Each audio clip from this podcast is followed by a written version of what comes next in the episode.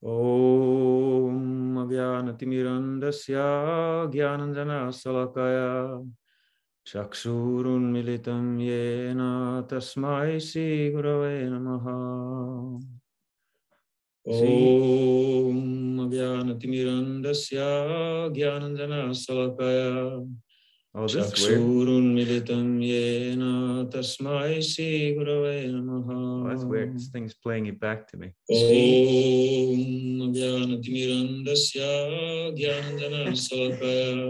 is going on?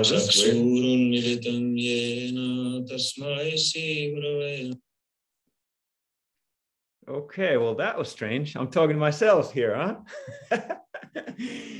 Well, I'm just going to continue from where I left off twice.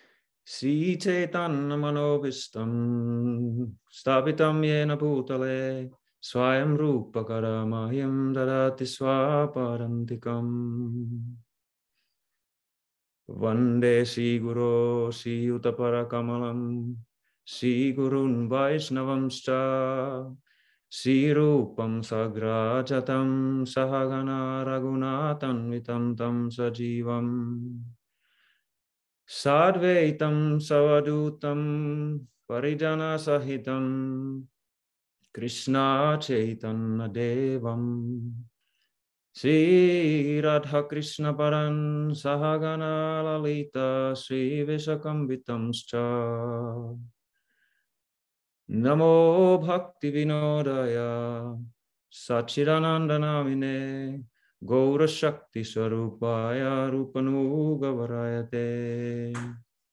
Vande Sri Krishna Chaitanya Nityanando Sahorito Gauradaye Pushpavanto Chitrasando Tamonuro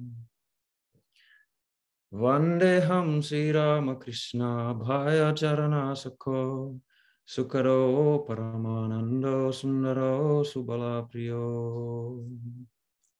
Sri Guru Vaishnav, Sri Gaudiya Vaishnav Guru Parampara Ki Jai, Sri Param Gurun Ki Jai, Sri Guru Dev Ki Jai, Gaur Premanande Haribo. Okay, welcome everybody. Let's see, there's a few more people showed up. Kanuram Jai, welcome. Welcome Krishna Kumari Dasi and Sarada. And who else do we have here? Ram Mohan Das, Jai, congratulations on your initiation. I just now saw that your name has changed. Okay, so last week, of course, what happened was that Lahiri Mahasaya became a real devotee. Now, he had those doubts about the difference between Nitya Dharma and Vaishnava Dharma, but then Vaishnava Das got through to him through his Chit Shakti, that, you know, the Swarup Shakti that's coming through him, and it completely wiped out the material Anartas, or the material impressions in Lahiri Mahasaya's Chitta. And while he was, the Bhav was like rising in his heart, Vaishnava Das handed him his beads and said, chant the Maha Mantra with these beads. And basically, it was like a Harinam, like this impromptu Harinam initiation. And when Lahiri Mahasaya accepted the beads, he felt such insanely intense bliss that he fainted and passed out and stayed unconscious for a long time. And so that's where we are at right now. Kind of quite exciting, but at this point, since Bhaktivinoda knows how to tell a story, he's starting to throw some obstacles in Lahiri Mahasaya's way. It's said that in some ways, the most important thing in novels and fiction and storytelling is conflict. Conflict is what pushes the story forward and keeps the reader at the edge of their seat, because conflict creates this, what would you call it? Anticipation. Everybody, if you identify with the protagonist or the main character or characters, you root for them, and you want them to succeed. And the conflict is this thing that heightens your feelings. You really want the protagonist to succeed. And so the feelings for the affection you have for the protagonist gets really jacked up, so to speak, when there's conflict. And the stronger the conflict is, the more intense the feelings are. And of course, this plays out in Krishna Lila and Gaur Lila all the time. It's part of the Ras theory and the science really of emotions. Conflict is like a very important part of you. Think about like the extreme conflict of Krishna leaving Vrindavan, for example. That's like the height of conflict. That it does not get more heightened than that. So anyway, Bhaktivinoda, of course, knows all these things. He's a great storyteller and a very learned person. And so now, if there was no conflict, Lahiri Mahasaya reached Bhav just in a few days because of the mercy of Vaishnava Das, Babaji. And then in another, eventually Lahiri Mahasaya will reach Prem, and that's that. And of course, nothing's going to stop that. And we know it as devotees from the Siddhantic point of view that nothing can actually stop the flow of sadhana bhakti to bhava bhakti to prem bhakti. Even offenses, they can block it for a while, but nothing can actually stop the flow of bhakti. So on that level, we know that nothing can stop Lahiri Mahasaya at this point. But, the story becomes a lot more interesting when there's conflict. And of course, that's what the next chapter, the chapter 5, is all about, really, when you think about it.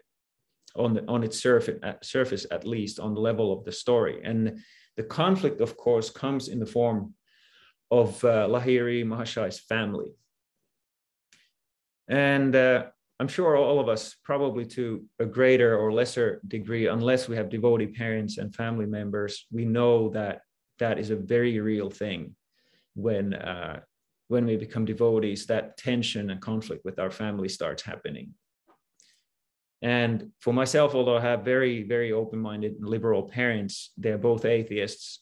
And well, my mom used to be, now she's an agnostic, but anyway, so they tried really understanding my choices and everything, but there was obvious conflict because of the fact that our worldviews all of a sudden started butting heads.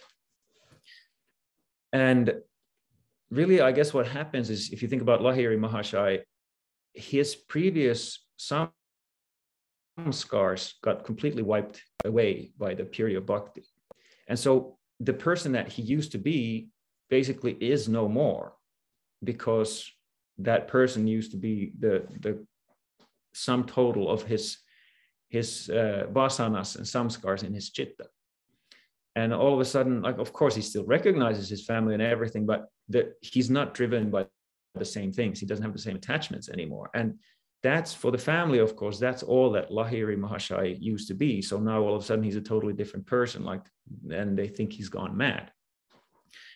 And of course, for us as sadhakas, it's not as dramatic because most of us haven't reached Bhav yet. So we still have a fair amount of those old samskars left. But the thing is, what happens is most of us have, and the more we have samskars, bhakti samskars from our previous lives, there's that moment when we become devotees, unless we are born in a devotee family, where that kind of kicks, the bhakti samskars kick in. They're like latent in our chitta, but they kick in at a certain point when we have that conversion experience. And that's why it seems to us like we've finally regained ourselves, and seems to our family like they've just lost us. And that's because we have this feeling as sadhakas that we are more than what material life is. And like we have this like gnawing feeling that there's something there hiding and we can't access it. And that, at least that was my experience. And then when I finally connected with bhakti, it was like this explosion. Like seriously, that's what it felt to me like this is me, this is who I am. And it's the exact opposite for the people who knew us before, who only related to us on the level of the material vasanas and samskars. Of course, then we have to start the process of like kind of bridging that gap and slowly try to make our family and parents understand what we're about now. And, it can be integrated. Unless we're fanatical, like a lot of devotees are when they have that initial explosion, because we have this idea that we can only, live through the bhakti samskars, because we kind of tend to think that we're more advanced than we are in the beginning. So anyway, then it calms down, and then we start relating to our parents and family on this more reasonable level, I guess. But of course, in Lahiri's case, there is no so-called more reasonable level, because he is completely gone in a way. And that's where we start off this story. So Bhaktivinoda starts describing that he starts, the first scene of the 5th chapter is this description of Lahiri Mahasaya's family that lives in Shantipur, which is, of course, where Advaita Acharya was born and lived in. And so Lahiri Mahasaya has 2 sons and a wife, and one of the sons is called, let's see, what is his name?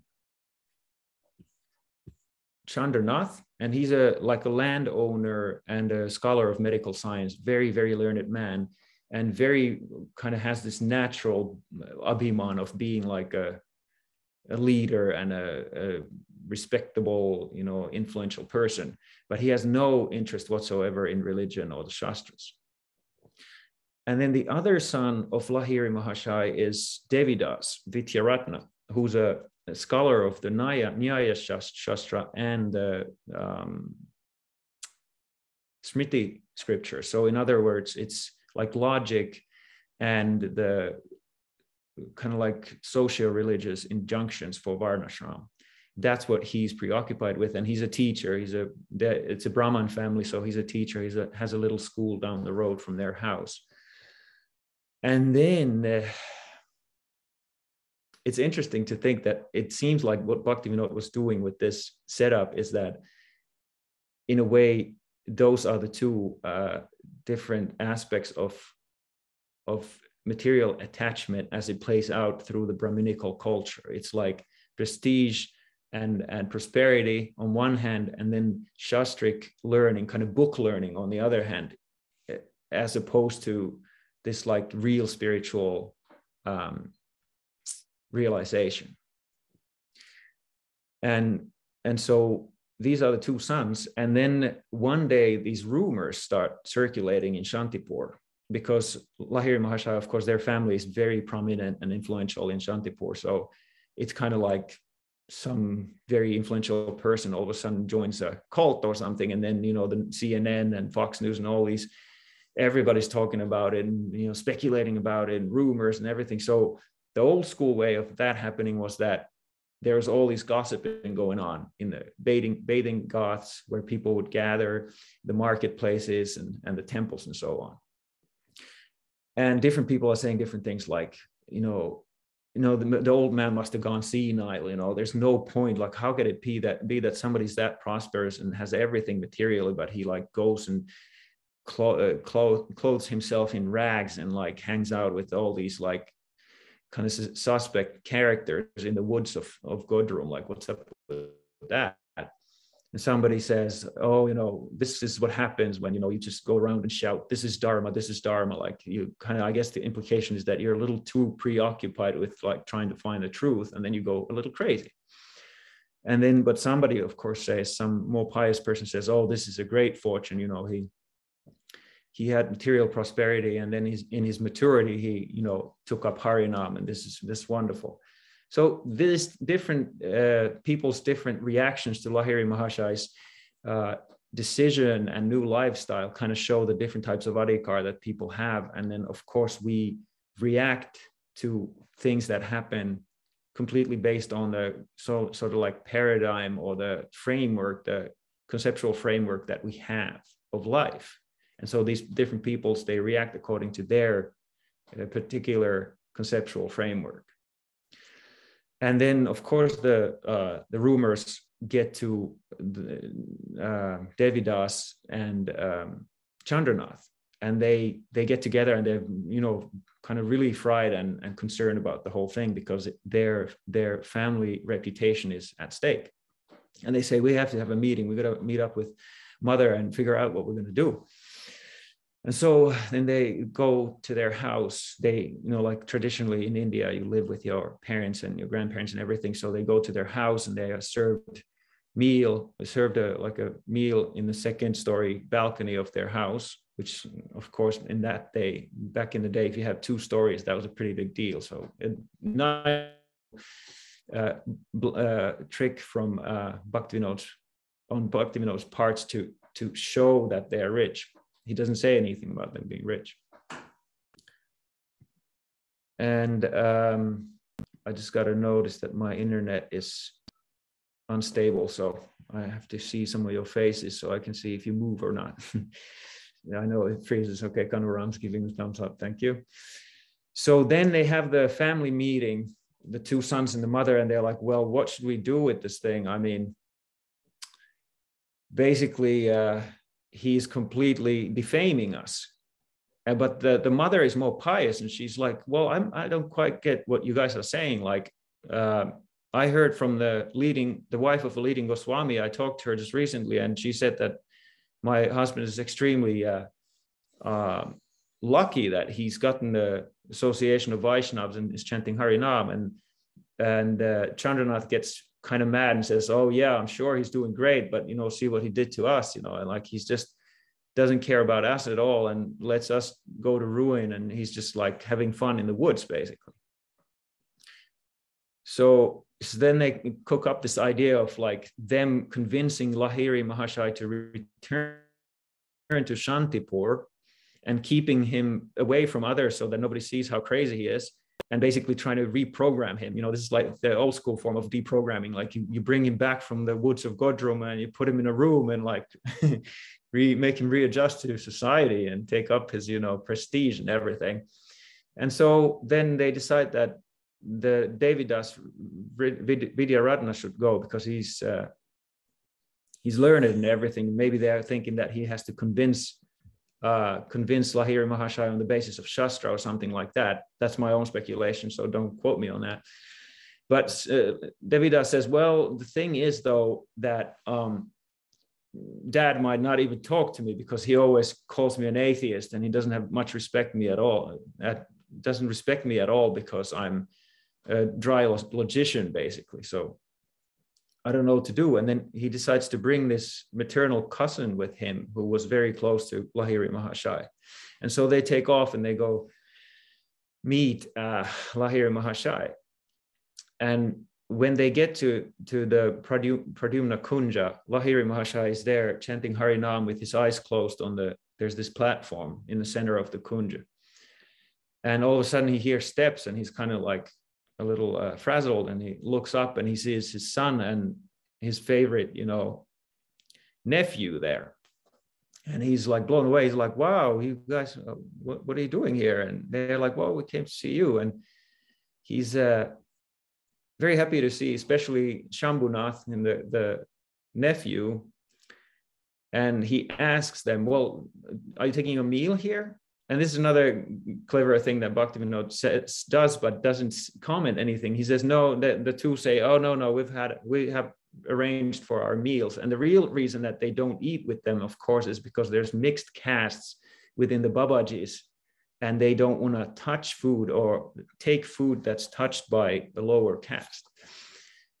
And so then all of a sudden this huge kirtan breaks out in Premdas Babaji's kutir around that area, and Vaishnava Das comes out, and they are all kind of like, what's going on? And so Lahiri and Vaishnava Das go investigate what's going on. And it turns out that these devotees have come from Katwa, and there's some excitement about that, and they start doing kirtan. It turns out these devotees from Katwa are like expert bhajanis. And they start doing this bhajan from Prarthana, which is Narottam Das Thakur's song, the compilation of songs. And this one particular song is all about like the hell of material attachment, and well, the hell of attachment to social status and prestige and these kind of things. And one of the lines is, "Oh Master, please be merciful and deliver this person intoxicated with the pride of high birth, education, wealth, and attachment to wife, children, and family members."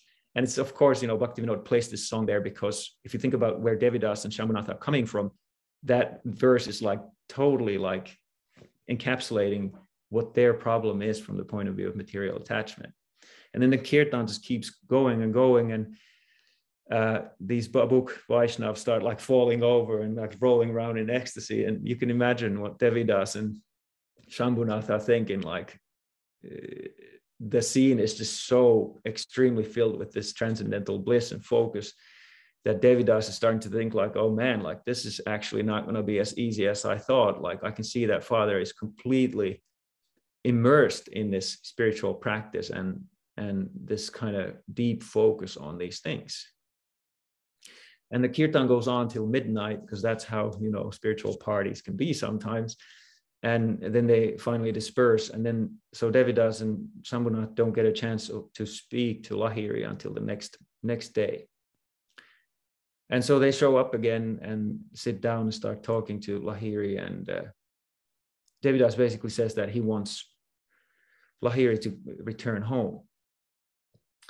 And Lahiri Mahasaya says, well, that's a good idea, but, you know, there's no devotee association in Shantipur. In fact, he goes on and says these things about the people in Shantipur, like fine garments and grandiose words and blasphemy of Vaishnavas are the three defining characteristic or qualities of the people of Shantipur. And he's kind of like, well, why would I go there? I finally found the devotee association here, and that's what I want to stick to. And Devidas says, yeah, you're right, that's true, but you could just stay in a house and in a solitary place and just do your practice of Sandhya Vandana and do your spiritual practice, because it's said that for a Brahman, the Sandhya Vandana is his Nitya Dharma, or eternal religion or spiritual practice. And this does not bode well with Lahiri Mahasaya. He gets a little grave and says, those days are over for me. And then he says that only Hari Bhakti is actually Nitya Dharma. And then Devidas is a little perturbed. He's like, well, isn't Sandhya Vandana part of Hari Bhakti? I mean, like it's a form of Vaidhi Bhakti, basically. Like, what are you talking about? And this is kind of where the meat of the chapter begins, because the chapter is called Vaidhi Bhakti is Nitya Dharma, or Vaidhi Bhakti is eternal. And so this is, of course, the same problem that Lahiri Mahasaya himself had previously. And because the sons are kind of like the father reborn, the sons, you know, repeat his mistakes in terms of these conceptual misunderstandings. And then Lahiri Mahasaya goes on to explain that there's different motivations behind the apparent Hari Bhajan that different types of people do. And this is really good for us to remember also as sadhakas. Sometimes, I mean, especially now that bhakti and kirtan are getting a lot more popular in the West, it's easy to think that, well, we should just, you know, get together with all the people who are into kirtan and do whatever kirtan we want to do and do whatever kirtan they want to do. And there's, you know, some what would you call it, license for that if you do it in a way of not compromising what your chanting is about. But at the same time, we have to be aware of the fact, and this is exactly what Lahiri Mahasaya is talking about, and we can take it directly to heart, I think, that the activities can seem exactly the same. Somebody like Krishna Das is chanting the Maha Mantra, for example. The activities seem the same, but we have to understand what the motivation is behind that chanting, because all these things affect our chitta. Like if we expose ourselves to chanting that is motivated by moksha, for example, it's going to create certain samskars in our heart. And it doesn't have to be this like, oh, these guys are demons, you know, they don't know anything. And in fact, we're going to go to that, the idea of adhikar later on, because Lahiri Mahasaya brings it up. We don't have to be judgmental or like think that we're so much better than everybody else, but we do have to be clear, I think, of the fact that there are consequences from engaging in Hari Bhajan that is not pure. And so that's something that I think we should keep in mind as I go through this. And so he makes a point, he kind of like summarizes the main point in the beginning here. He says that the only reason to do Hari Bhajan is Prem. That like the only goal or result of Hari Bhajan should be Prem. And otherwise they will just get the secondary results, kind of like the side effects of Hari Bhajan, which are Bhukti and Mukti, or in other words, material enjoyment and liberation.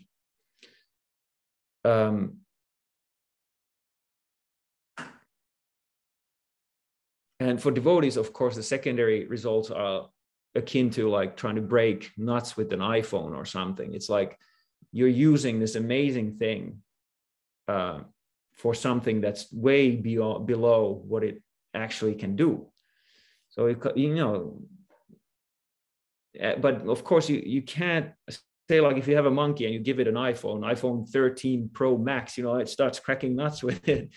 And you tell them, no, you got to do this and this. It's beyond their adhikar to actually know how to use an iPhone. Well, actually, it's probably not, but let's assume it is because monkeys are very smart. So let's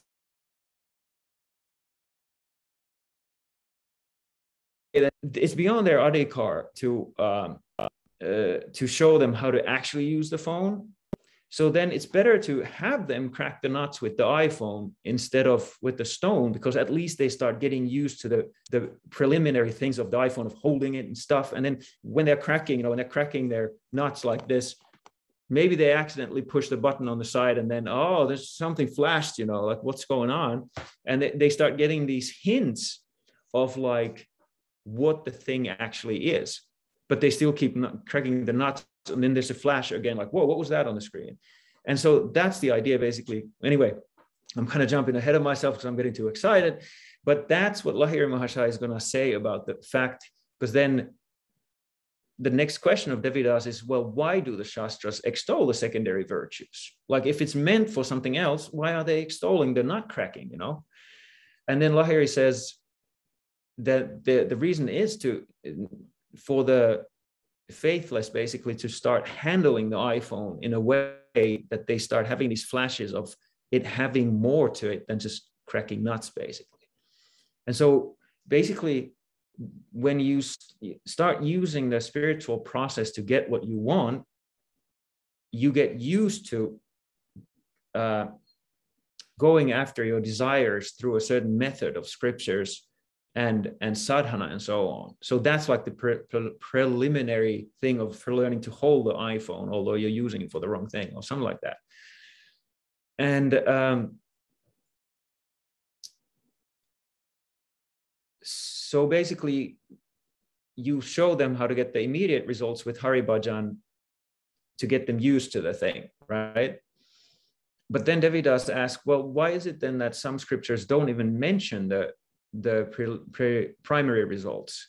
That seems like at least you should introduce the primary results. And Lahiri basically says that you have to understand that some people are just not ready to hear the whole truth, because if you tell them the whole truth, they lose interest in the thing itself. And so then he goes on to explain that there's really three types of scriptures: the sattvika, rajasika, and the tamasic kind of scriptures, which are geared towards people with different mentalities. And people will have natural faith in the type of scriptures that their mental state or mental coloring is. And so if you're very tamasic, you don't want to be talking about, the nirguna aspect, because when you're very tamasic, you're so covered by material ideas that you're actually antagonistic towards bhakti, for example. So you don't want to give them at that point something that's going to repel them, and then they're going to drop the practice in itself. And I had an interesting personal experience in this relation. I have a friend in Finland who's, back then he was really into this hardcore punk music. I came from that scene and we played in the same bands and stuff. And so he had this streak of like spiritual interest, but he was also had this heavy tamasic streak at the same time. And so he knew that I'm into Krishna consciousness, and he knew about the Vedic tradition. And so he was like, well, I'd like to borrow some of your books, but I'm not really interested in all that all that glorification, all this glorification of this God and that God, like that's really, I'm interested in the secret knowledge, you know, like basically what he was looking for was this occult knowledge for siddhis or something that makes him more powerful, that he had enough faith to think that to really become powerful, you can utilize this, like this spiritual way of getting there.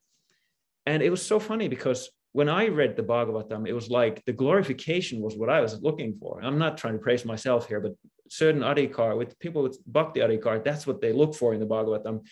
And people with this Tamasic Adhikar, they're looking for the dark stuff. They're looking for personal power.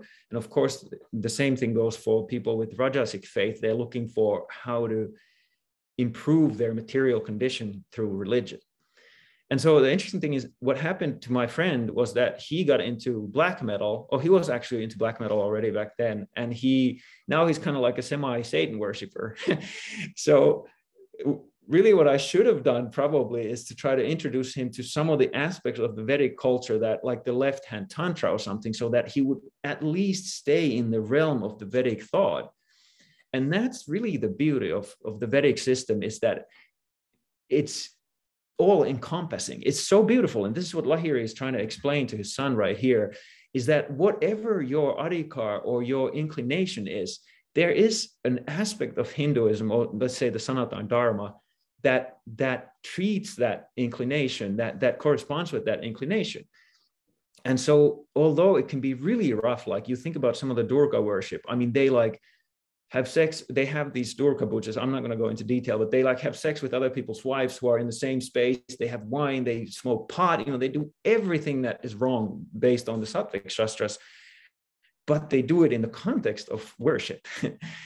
And it's really a brilliant system when it comes down to it. And I think Western devotees have something to learn about this. We have this tendency of being a little too evangelical sometimes, of like being like, there's only one way.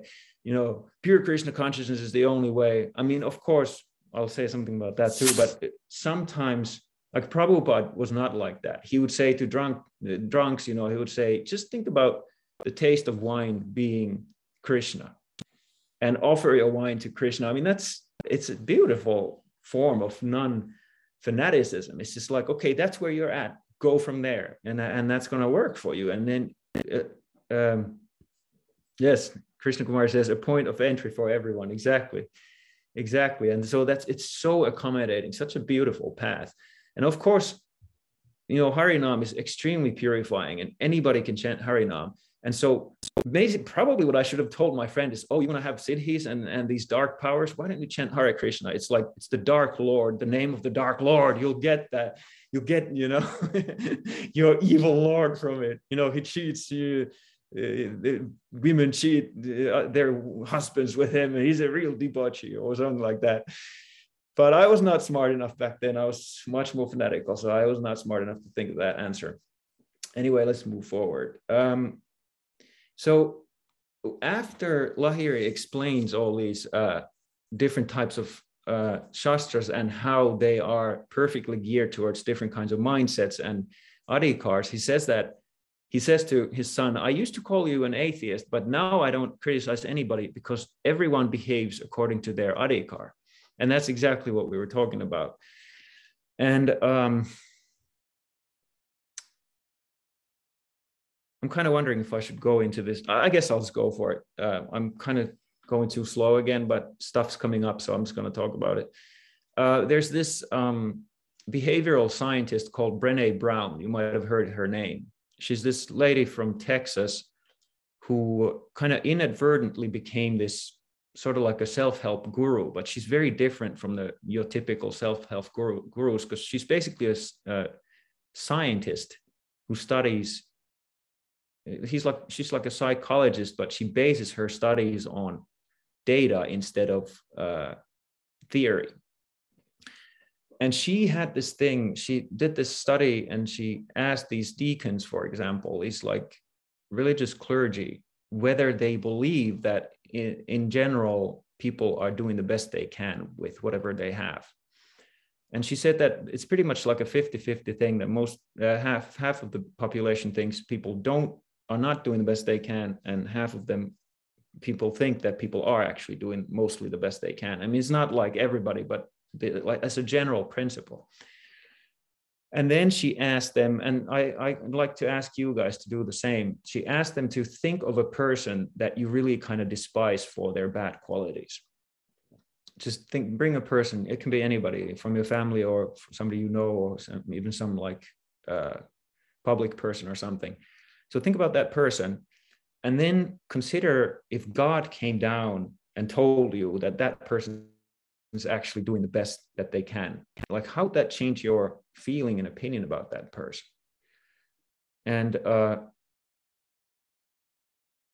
it's, you know, I'm not saying that this is, it's necessarily true in every case that people are doing the best they can, but if you want to have more compassion and more empathy for people, it certainly helps to think like that, at least strategically at certain times, to think, well, they are doing the best they can with whatever adhikar they basically have. And the interesting thing was, Brené Brown herself did not used to think that people are doing the best they can. She was like, hell no, people are just like, you know, they're not doing the best they can. And then so she was then talking to her friend one day, and she asked, she was just doing that research right at the time, and then she, you know, she asked everybody she met basically the same question. So she was talking to her friend just like casual, and she was like, what do you think? And the friend was like, oh, hell no, people are such slobs, like they just don't care. And then Brené was like, yeah, that's right, that's what I think too. And then the friend said, yeah, take for example women who like don't breastfeed longer than like less than a year, or they only like breastfeed like less than a year or less than a half. I mean, come on, like what kind of people are, why do they even have to have kids if they can't breastfeed for longer than that? And they say they get this and that excuse, but that's just selfish. Brené Brown goes, yeah, those people suck, right? And turns out she had not breastfed her kids more than half a year. And what she wanted to say to her friend was, I was doing the best I could. But of course she didn't end up saying anything to her because it was so awkward. So anyway, the reason I'm bringing this up is, basically, what Lahiri Mahasaya is saying is that everybody is doing the best they can with the adhikar that they have. And so to criticize somebody who's doing the best they can, that's actually a form of spite, or what would you call it? It's a form of like ill, I can't find the right word, but it's malicious, really. And so when Vaishnavas are told not to criticize, I think this is the basis for that. For a good part, the basis is that people are doing the best they can. And of course, we make bad decisions, and it doesn't mean that we have to condone their bad behavior, but there has to be like empathy for the fact that we're so covered by ignorance that we make these terrible decisions and we treat other people really badly because of ignorance. And you know, in a way you could say, well, it's your own fault because you keep making bad decisions. But if our whole persons are like informed by our ignorance, that's really what we are, materially speaking. If our whole like decision-making capacity, our like paradigms about life are informed by ignorance, how can we make good decisions? And of course, the answer is we can't. What happens is we start getting sadhu sangha, and that mercy starts enabling us to start making the good decisions little by little. And that power basically grows as we get more sadhu sangha and more purification from that. So you could really say that we're like hopeless and helpless in terms of coming out of from underneath the ignorance without the mercy of the sadhus and the scriptures. And that's really where Lahiri Mahasaya then goes from there. He starts saying how that faith in the Shastra is the root of all auspiciousness. Like without that, you can't have a progressive life. And Devidas's faith starts changing at this point. He starts understanding that Vaishnavas are not just these sentimental fanatics who just scream, you know, some like names of God in the woods, but they actually have this scriptural basis of understanding reality and the world and their own being and everything. And when Lahiri recognizes that Devidas's faith is starting to awaken, or this faith in the Vaishnava Dharma is starting to awaken a little bit, he takes him to Vaishnava Das's kutir to introduce him to his guru, which is like the next step. Like That's normally what happens. If you have a devotee friend and you're not a devotee, and then you start showing some interest, the devotees, like what they did when Prabhupada was here, they would always take that devotee to Prabhupada as soon as possible, which makes perfect sense because he had this like Shakti just like flooding through him. And that's what I would like to do. If I have a friend who starts getting interested, you know, I want to have what I would like them to have a connection with my Guru Maharaj. And so that's what Lahiri does. And so then there's this whole discussion between Devidas and Vaishnava Das, but I'm kind of going to skip over that because there's still ground to cover and it's not super pertinent to the topic itself. But just to summarize, they are basically talking about Vaishnava Das is asking Devidas what his level of education is. And basically Devidas says he's striving for liberation by following Varnashram Dharma really strictly, which purifies him and gives him mukti. And then there's this whole back and forth that makes Devidas understand like, wow, this person has like rejected mukti and the lower scriptures for the bhakti scriptures. And then in the end, it's a beautiful thing. Vaishnava Das recommends that Devidas, because Devidas says that he'd like to study the Upanishads under Vaishnava Das. And Vaishnava Das says, well, I have no time for anything else than serving the Vaishnavas and chanting Harinam. But if you want to read a really good commentary on the Vedanta Sutra, Mahaprabhu has given a commentary, and there's this written out manuscript circulating around that they wrote based on what Mahaprabhu told Sarvabhauma Bhattacharya.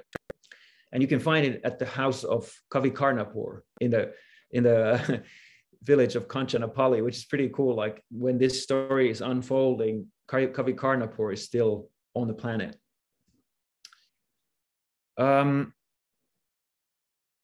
this is pretty dense stuff. I wonder if I should stop here and then we can continue next time. Yeah, I think I'm gonna keep it short. So I'm just gonna give a little like appetizer of what is to become in the what's to come in the next class, and that is that they will start, Lahiri Mahasaya is going to start breaking down the different subcategories of people who are trying to reach beyond the immediate material enjoyment in life. And then he explains the different categories. And there's some discussion about how Vaidhi Bhakti can be eternal because it's done with material ingredients and so on. It's some interesting stuff. So I think I'm going to stop there and ask if you guys have any comments or questions. I'd love to hear them.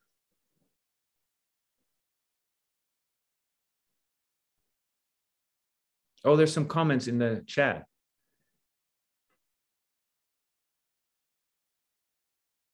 Carolina is saying it could work for us too. I think, Carolina, are you referring to like the fact that we can also enter bhakti on different levels? Or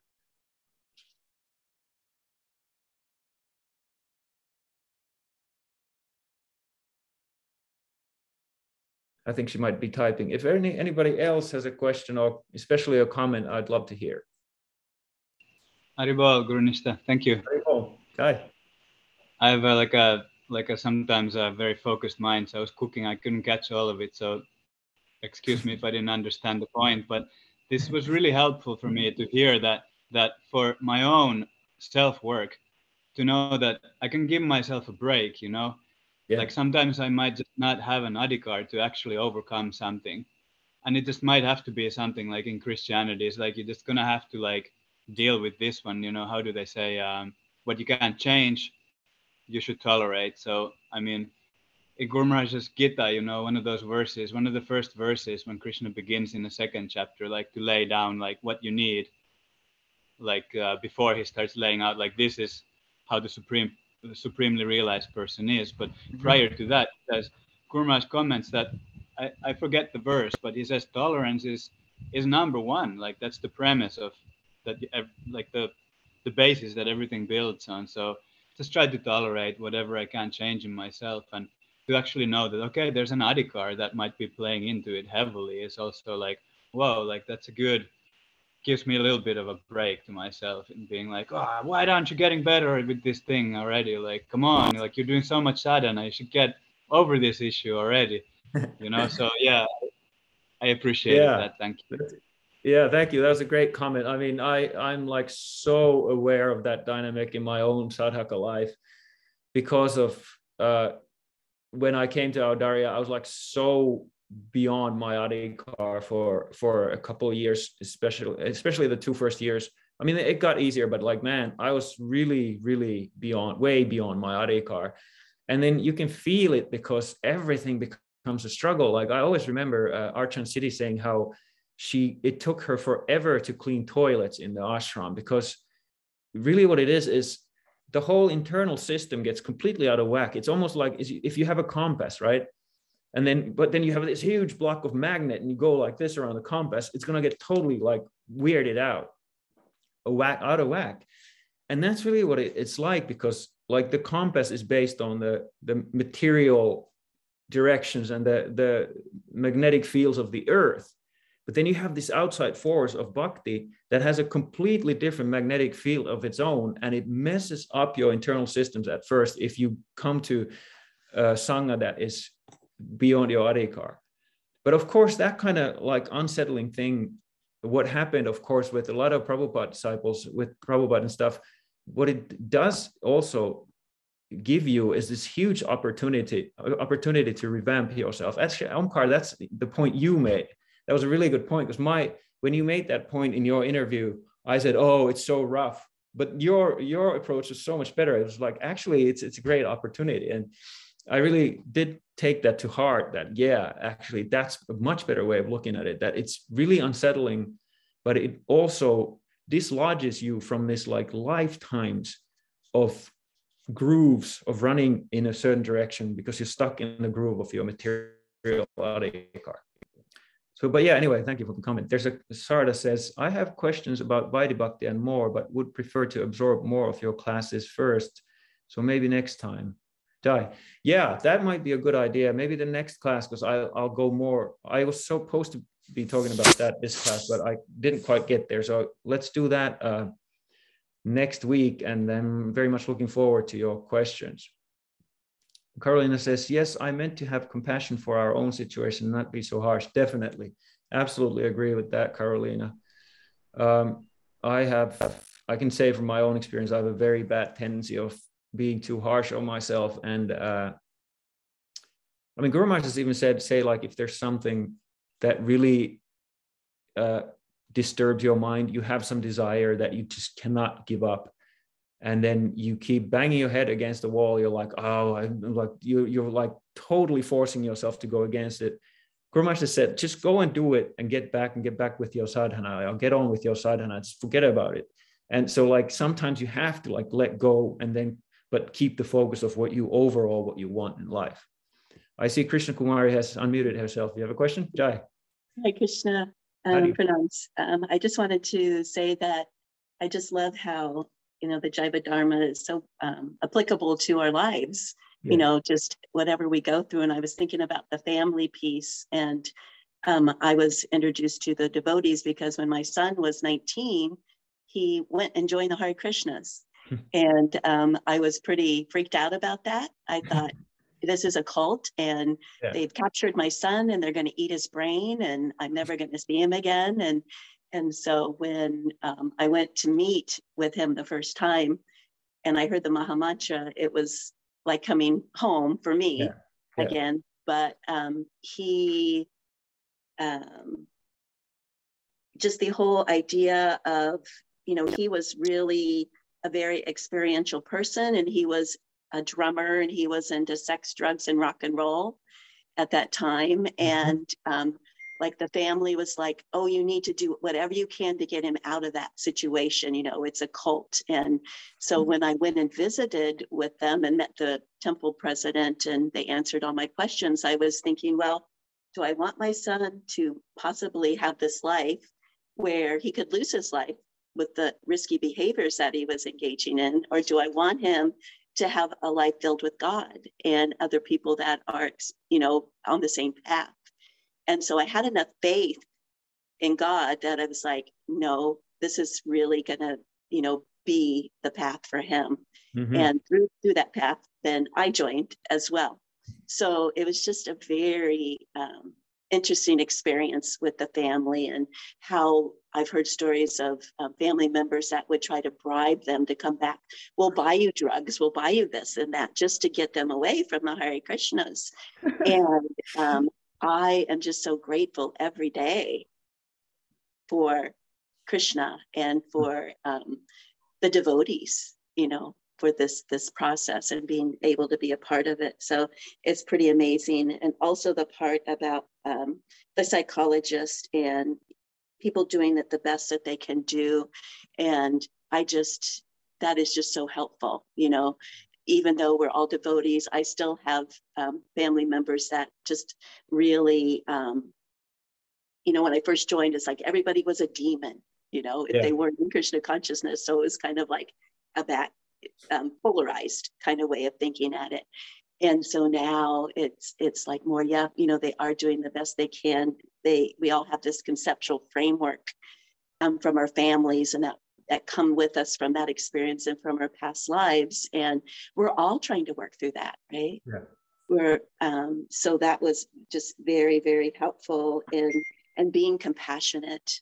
And, you know, I'm not perfect. So I still have times where it's like, wow, you know, that is just really demoniac, or why are they acting like that? And I just don't want to have anything to do with them. But it really gives us a framework for compassion and to get a deeper understanding of our Krishna consciousness. So thank you so much. Yeah, beautiful comment. That's a great story about your son, how you came to Krishna consciousness. How long ago was that? It's been like 21 years. Wow. So, you know, and his family is in it, and obviously I'm still in it. So it's beautiful, honestly, as you know. I've never heard that before, that some people actually say that they will give drugs to their kids if they get away from, that's so extreme, but really shows you where people's adhikar is at, that they would feel that being a devotee is actually worse than doing whatever it's going to be, heroin or whatever drugs they're doing. I mean, that's incredible. Right. Yeah, I was also thinking about, I'm looking at my notes here. Oh, that the comment about, sorry, I'm taking up your time. Oh, no worries.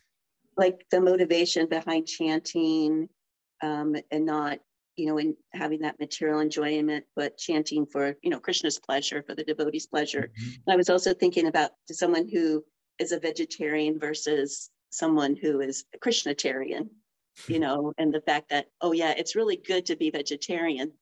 But, you know, for our purpose, we talk about, well, when we offer our food, it becomes spiritualized. And so that's a different level. But being able to be a vegetarian is a stepping off point, you know.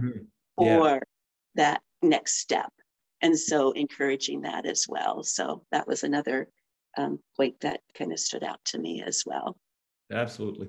And being encouraging. Yeah, thank you so much. That was a fantastic comment. I'm glad we got it on the tape. Oh, okay.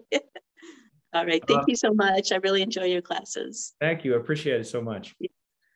One thought that came to my mind from Krishna Kumari's comment is that the interesting thing is, of course, that Prabhupada was extremely heavy about, like, that's where devotees got it from, that these people are demons, those people are demons. But the way I think maybe to look at that is, he did that for our adhikar. He was strong like that because he knew that people who joined, they didn't have like substantial faith and they needed strong enemies. So he came off as an what would you call it? Ungenerous and uncompassionate person, because he was actually compassionate towards us to get us really going in our devotion. So that's really, I think, probably a good way of looking at why Prabhupada was like that himself, because obviously he has this extremely broad understanding of Krishna consciousness and adhikar. And then because that side of him, my Guru Maharaj really likes to emphasize this side of Prabhupada, when that extreme accommodating side comes out. So Prabhupada, he had such stark two sides. And then I guess at least one way of bringing those two things together is to say that he was strong for our sake, for our adhikar's sake. Anyway, just a small comment. Kanaram, did you have a comment or a question? Yeah, I was just thinking about what you were saying about trying one's best, and I sort of have like two opposing feelings about what goes on there, because I sometimes have wondered, you know, like I have a perfectionist side, which is like, what would it mean to where I feel like, what would it mean if I were to try my best? Excuse me, I got some radio traffic. If I were to try my best, what does that really look like? Where if I were really regulated and I really spent my time wisely and got on a schedule and got on a routine, because I don't really even know, like, what does my best look like? I'm not, but on the other side or somewhat in the middle, like I'm not able to design my life. I like the Adhikar to design my life in such a way to be really regulated so I could be like my ideal best. So lately I'm just trying to like make a shorter list of things and get through some of them in the day, like, and kind of keep those promises to myself. I'm going to do X, Y, and Z today and try to keep my list short. Mm-hmm. I try not to overdo it but interesting. I'm a Brené Brown fan to some degree. I read some of Daring Greatly and appreciate her comments on vulnerability and courage. And yeah. Anyway. Yeah, she has a nice way of not being too sentimental, but not being too rigid and dry either. She's really like a nice balance between the two, I think. But yeah, that's a really good comment that you made. Like, basically what you're saying is like, maybe if we think that we are doing the best we can, we don't allow ourselves to be better than we could be. Maybe that's like a paradigm that keeps us from making more progress. But the thought that I had, I don't know if you were thinking about that, but that's kind of what came to my mind from your comment, that you feel like, I guess, like you could do better. Mm-hmm. But yeah. Okay. Yeah. I could definitely do better. Right. You know, I could be like a strong devotee if I were to push myself, but it's not really in my nature to be like even an ambitious bhakta. I'm not like ambitious about a lot of things. I'm not really ambitious as a bhakta necessarily. I'm interested to some degree, but I'm not super ambitious about it. Right. Then this thought came to me from that too, because I was thinking about the same thing, and I actually talked to my wife about this point yesterday before, when I was prepping the class. And so the thought that came to me about that is, it's true that we could be better than we are right now, but it's not maintainable mostly. Like, okay, like I could like chant 64 rounds, I could be better than I'm right now, but how long could I actually maintain it? Like, I think when we talk about doing the best we can, it means sustainably, right? So in that way, I can say for myself, I couldn't really do much better than I'm doing right now, because I have, but I guess one point comes to mind from that as well. And that is that things like Kartik and like Ramadan in other religions, or Lent in other religions, those I think are designed to do just that. That you can incrementally up your adhikar by having these intense periods of time that don't last for your, like, that are not continuous, that enable you to feel what it would be like to be better, but that you can't maintain. And then when you have that every year and you really like focus on doing more than your adhikar is for that short period of time, it's clearly like a system in all the major religions of the world to like gradually up your adhikar by being better for a short moment than you are, I guess. I don't know, it's just a thought. Yeah, interesting. Yeah. Thank you. I've been catching up on your classes on Spotify, so thank you. Thank you. I'm very glad to hear. Kind of like a thought came to my mind, kind of like going to a Mela, like people coming to Madhuvan from Mela. It's like, whoa, it's beyond my adhikar. And it's like an explosion of current. And then you come back to your everyday life and you're like, oh my God, like this, like, where did Krishna go even? You know? Yeah. That happened to me more than once. Me too, for sure. But the nice thing is, of course, that those moments, like, they create samskars for us. So then when that happens, like, I remember some festivals in Audarya when I was a brahmachari, that it was just like, otherworldly, like you really were somewhere else. And then the cool thing is that it creates this memory in your chitta that, wow, that's actually possible. Like I can't live in that reality, but man, like some devotees live in that realm and way beyond that. That was like a little spark, but it's real. And you can actually live every second of your life in that reality if once you reach that adhikar. That's super exciting. I think that's really what festivals are for.